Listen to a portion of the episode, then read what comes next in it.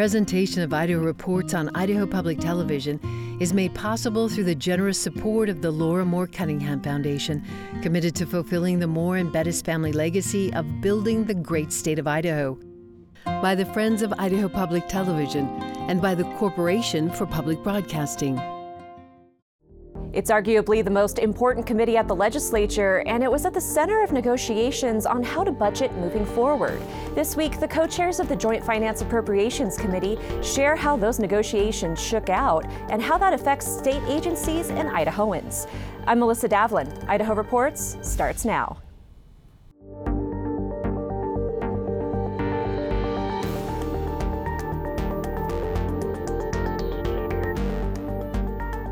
Hello and welcome to Idaho Reports.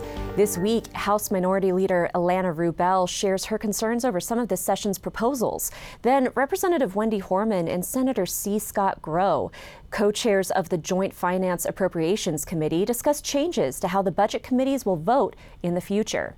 But first, let's get you caught up on the week. On Tuesday, the House Judiciary Rules and Administration Committee passed a bill that would criminalize providing gender-affirming medical care to transgender youth, including hormone therapies.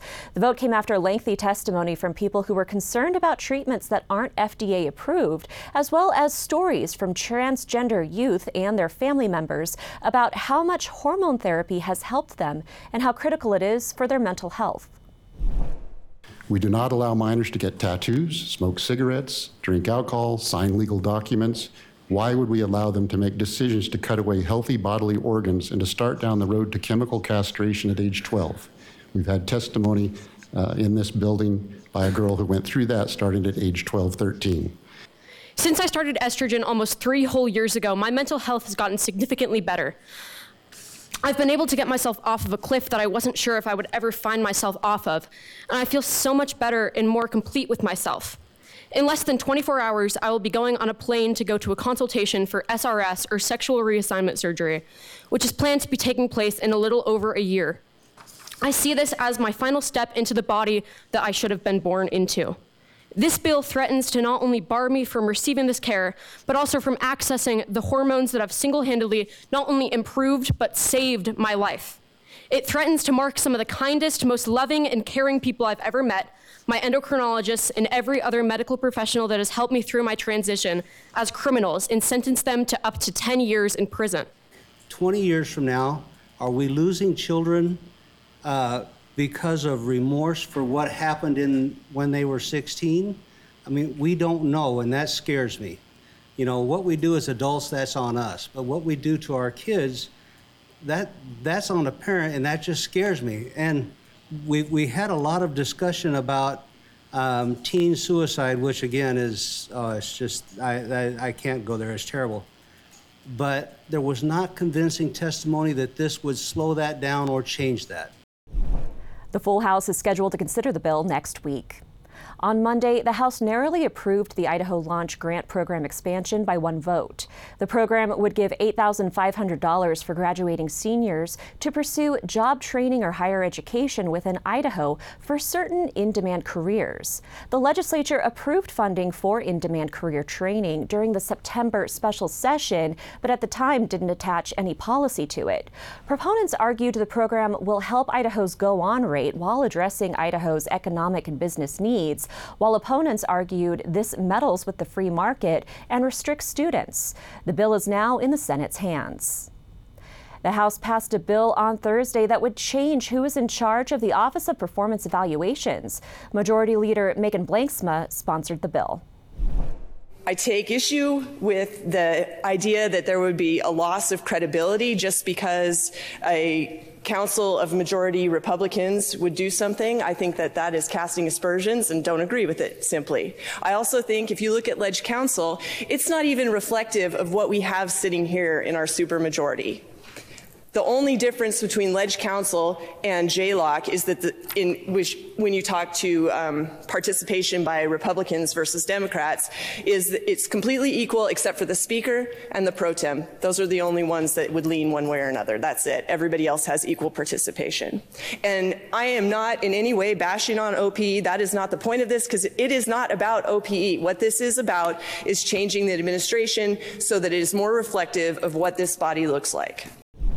House Minority Leader Ilana Rubel is the co-chair of the Joint Legislative Oversight Committee, which currently oversees the Office of Performance Evaluations. Representative Blanksma's bill would eliminate the committee. Associate producer Logan Finney sat down with Representative Rubel on Friday morning to discuss her opposition to the bill, as well as plans for the rest of the legislative session. You've been a member of that committee of JLOC for a long time. You spoke passionately on the floor this week against the change. Can you run me through some of your concerns? I think this bill is one of the most dangerous, if not the most dangerous thing making its way through the legislature right now. And part of what makes it so dangerous is lack of public awareness. So I'm very happy to be here helping to inform the public on this. The Office of Performance Evaluations they're kind of our watchdog in state government. And as all watchdogs should be, they have neutral, nonpartisan oversight. They are overseen by a perfectly balanced bipartisan committee called the Joint Legislative Oversight Committee with 4 Republicans, 4 Democrats. That has worked remarkably well. This has been our system in place for 30 years, and it has worked like a dream. It's been a model in these hyper-partisan times. This has been a model of bipartisan collaboration and cooperation. And the result has been the Office of Performance Evaluations has yielded incredibly impactful, important, and informative studies. And really, so many of the things that have happened in state government came out of these, I'll call it OPE reports. The reason we're talking right now about fixing school facilities is because of an OPE report that showed $870 million in school building repairs needed, roofs, plumbing. The reason we're talking right now about paying school classified personnel, special ed folks, et cetera, more, is because this study by OPE showed that the state is only covering 60% of their salaries, and local property taxpayers having to pick up the rest. They illuminated very serious problems in our state mental institution, many violent attacks that dead patients were being reported as just fine. They have uncovered really important things that have driven critical legislative changes. And this bill, if it goes through, would end neutral oversight. It would put it under basically Republican leadership control, but it would completely gut the mission of OPE. They would not be able to do these deep dives evaluations anymore, really, under what they're proposing. Sure. Tell me a little bit more about that, because currently JLOC requests reports from OPE, and they do a number of these evaluations each year. Yeah. What would the bill change about that audit and evaluation scope?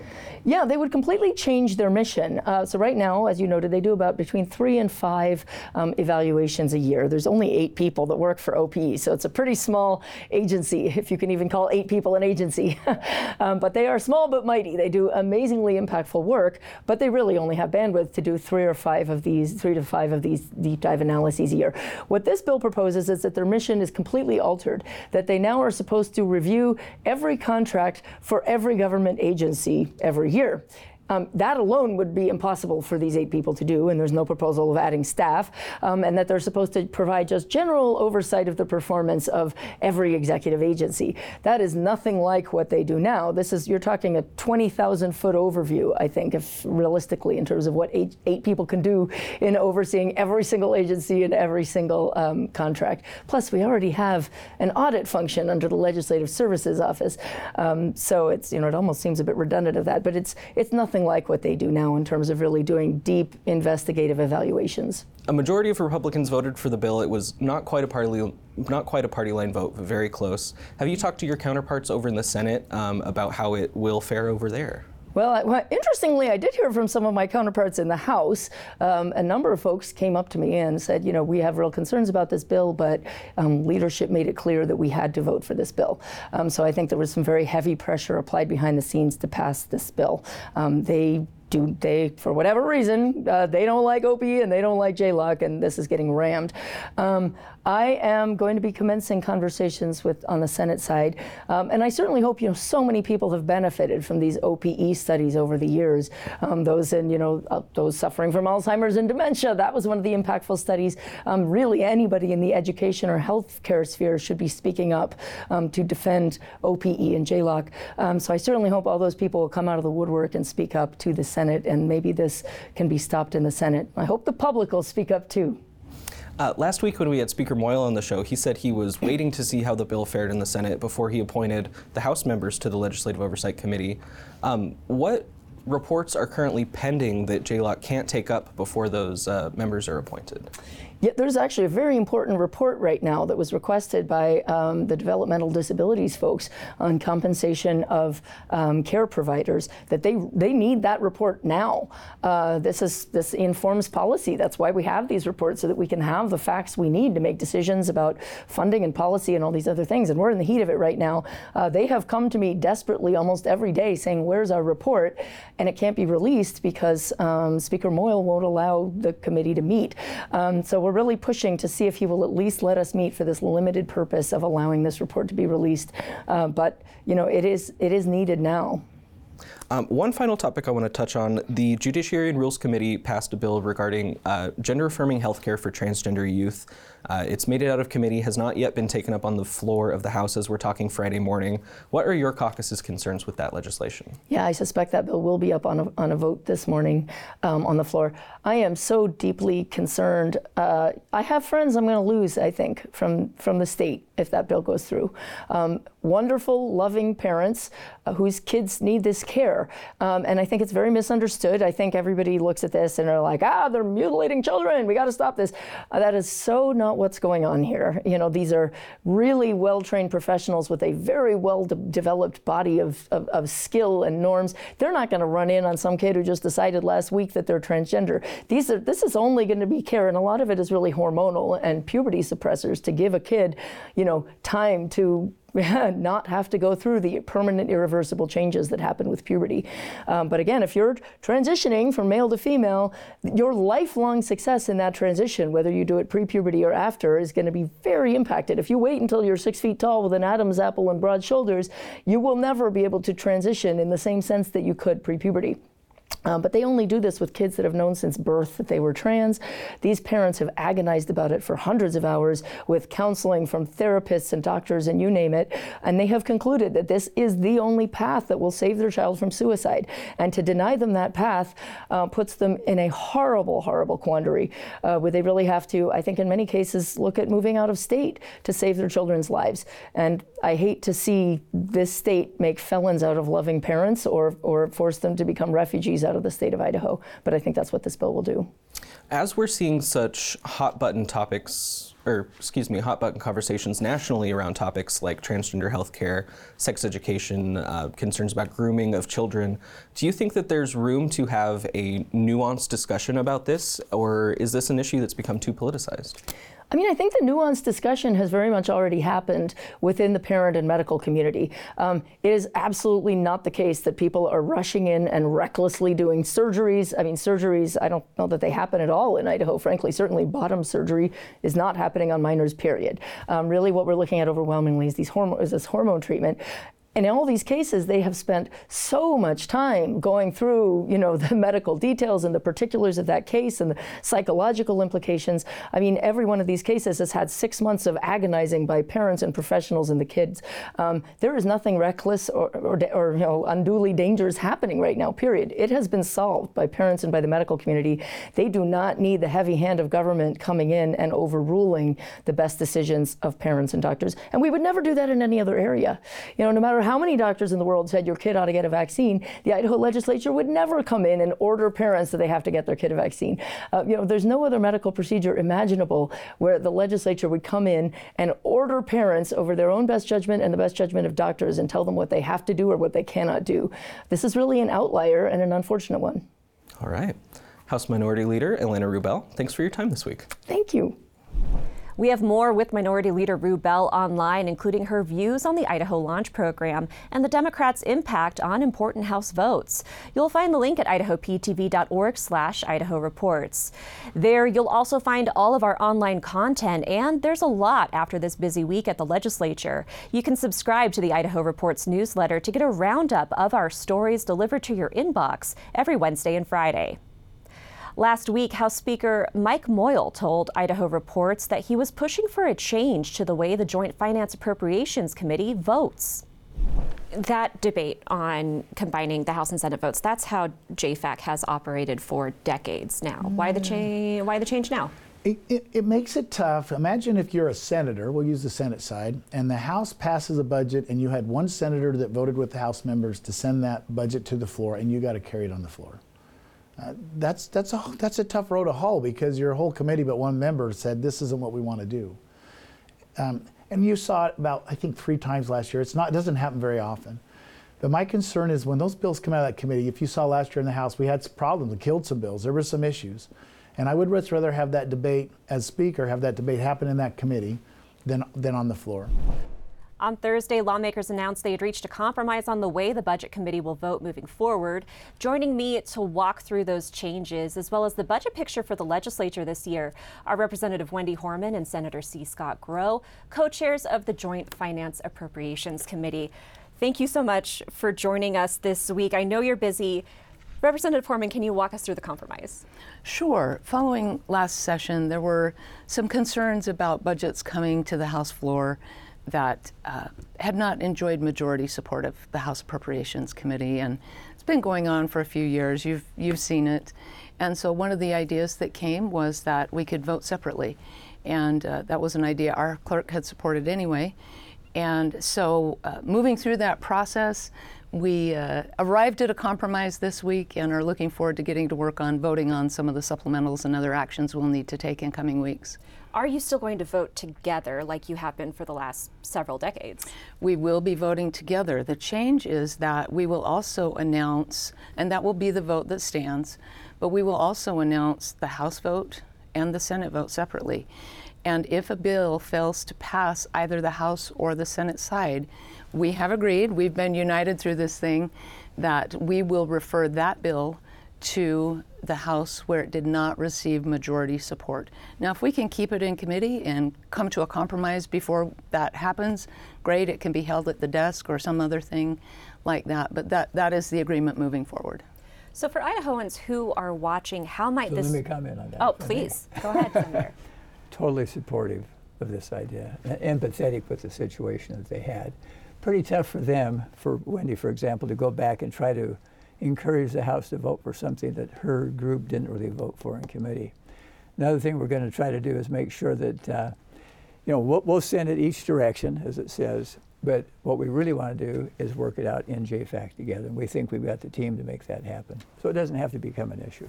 So for folks who are watching across the state, how might this change be beneficial? Because it sounds like for most Idahoans that this is pretty in the weeds, but what are the benefits here? Well, the benefits are that each House gets to say its piece and feel comfortable that when Co-Chair Horman carries it on the floor, that she's got the full backing of her side, and if I carry it over on my side, I've got my group with me. So I think it's best for everybody, because it won't be an issue on the House floor or the Senate floor if we can take care of it in JFAC, and that's our hope. Additional benefits are that we keep the committee together. We find efficiencies by listening to all the hearings jointly rather than splitting into two separate committees. That saves taxpayers money by being more efficient, so we don't have to grow our staff tremendously. And no other bill in any other committee advances out of the committee without majority support. And so even though we are a joint committee, we are made up of 2 separate committees. And so we hope that this facilitates stronger passage of budgets on the floor. That remains to be seen, though. Our teams are working really, really well together, bicameral, bipartisan. In spite of this conversation around voting, the committee's working really well together. And I'll just make that comment too, that it really hasn't slowed down our work. We had about 6 weeks of listening to all the agency folks come in and tell us what their bills are going to be. And not until next week would we begin to vote really on budgets for those agencies anyway. So we've been able to work around it. It hasn't been a big issue. One of the things that we haven't seen yet from your committee are the supplemental appropriations, basically bills that came in after the budget was already set for the fiscal year. Where are we on those supplementals? Yeah, let me help people understand. We're actually working on 2 years' budgets at the same time. We have the fiscal 23 that ends in June that we did a year ago, and then agencies will come and say, yeah, that was great, but we need some more money here, we need some more money there. We have 115 requests. You think about that, 115 requests to open up last year's budget that ends here in June and stick more money into it. So that has been something we've started working through those. I work on the health and welfare side of things, and my co-chair, Wendy, works on the education side.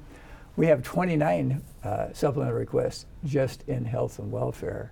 So we've been working through those. We have 4 that have come out as being favorable that we'll start working on this next week. So we have a total of 19 actually ready for Wednesday or Thursday next week on supplemental. So we'll start working those through, and then as she was saying, our subcommittees are doing a great job this year. We're very pleased with them. And then they will start bringing forward recommendations on the actual budgets as well. Let's talk about this upcoming fiscal year that you're going to start budgeting for. We keep hearing it's more challenging to budget when you have more money than less. Is that proving true right now? In my 8 years of experience in JFAC, absolutely proving true. The question is going to be for the committee with this very, very large surplus. Do we return it to the taxpayers? Do we invest it in a one-time basis on things like parks and recreation, improving facilities that will pay dividends for generations? Or do we invest it in ongoing things that will grow government in ways that may be difficult to sustain in the future? As we've heard many times in this work, it's not the bad years that'll kill you, it's the good ones, and setting budgets that you can't pay for in the future. We're seeing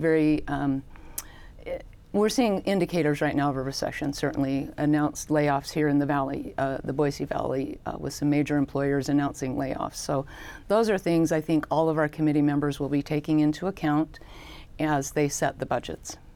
One of the things the governor is trying to do with that surplus of over $1 billion that we still have, that we're going to determine what happens with it, and I hope we get a bunch of property tax, because that's what I'm pushing for, relief for the homeowners.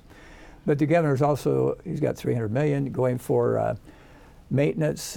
We have a lot of deferred maintenance that hasn't taken place, so it's pretty wise really on his part to try to take care of things. You won't get credit for doing maintenance work, but he's trying to get a lot of that done.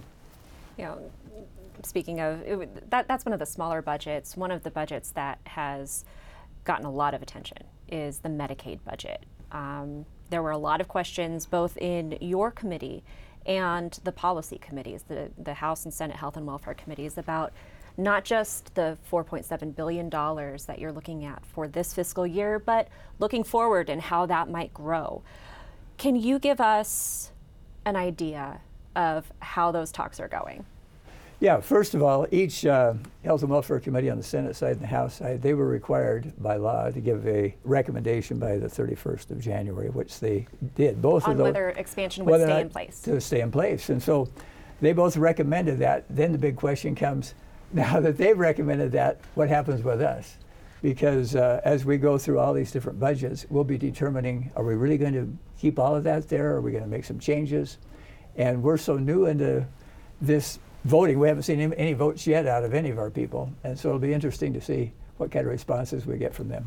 Now, the letters from both chairmen said that they thought that Medicaid should stay in place with some caveats, with some aggressive cost reduction.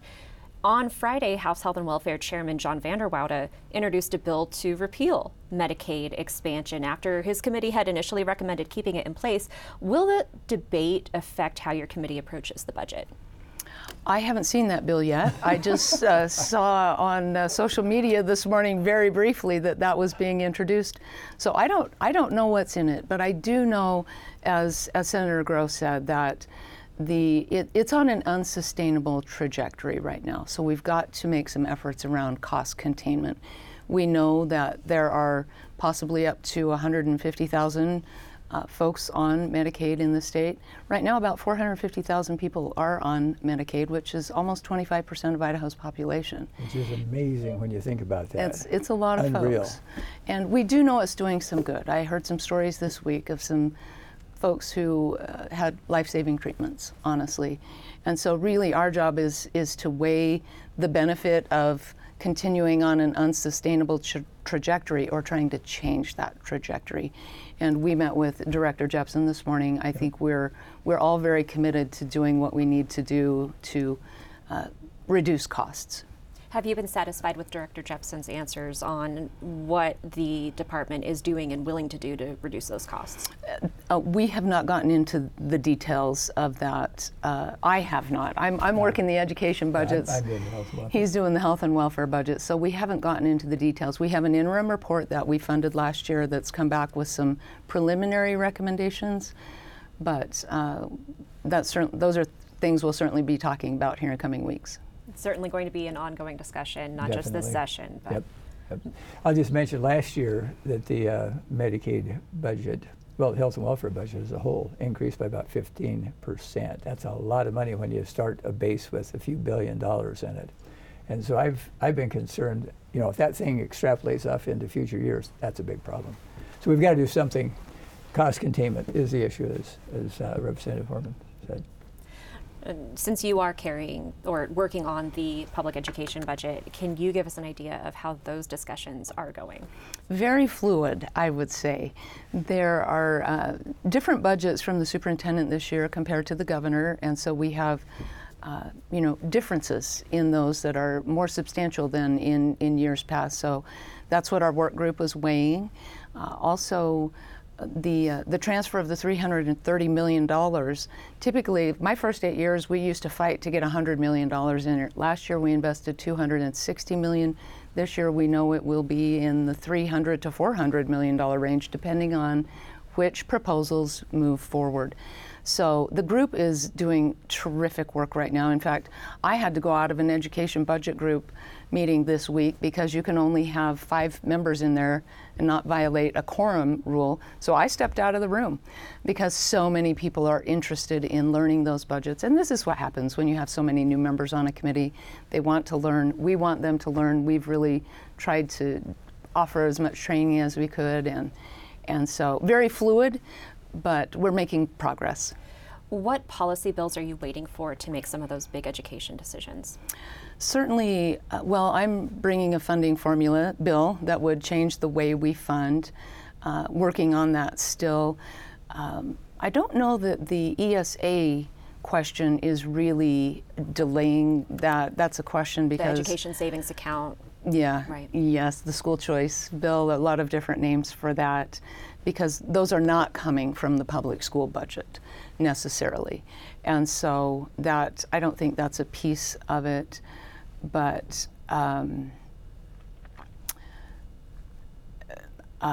the launch bill certainly has had a lot of controversy so far, and I think there may be some new ideas around that money forthcoming. And so we have a preliminary schedule for budget setting, and we're pushing the public schools budget toward the end. Got it. We have about half a minute left, but I wanted to ask you, do you foresee any other big or little sticking points in this year's budget discussion? Well, one of the things we've talked about is the compensation issue, and there's questions for state employees. We're looking at all of the statewide allocations across all of the budgets right now. I'm not aware of any major sticking points other than education and health and welfare. Lucky you two. You two know how to pick winners, right? I'm sure some will pop up. Yeah, well, stay tuned. Okay. Can't wait. Well, we're gonna have to leave it there. Senator Grow, Representative Horman, thank you so much for joining us, and thank you for watching. We'll see you next week.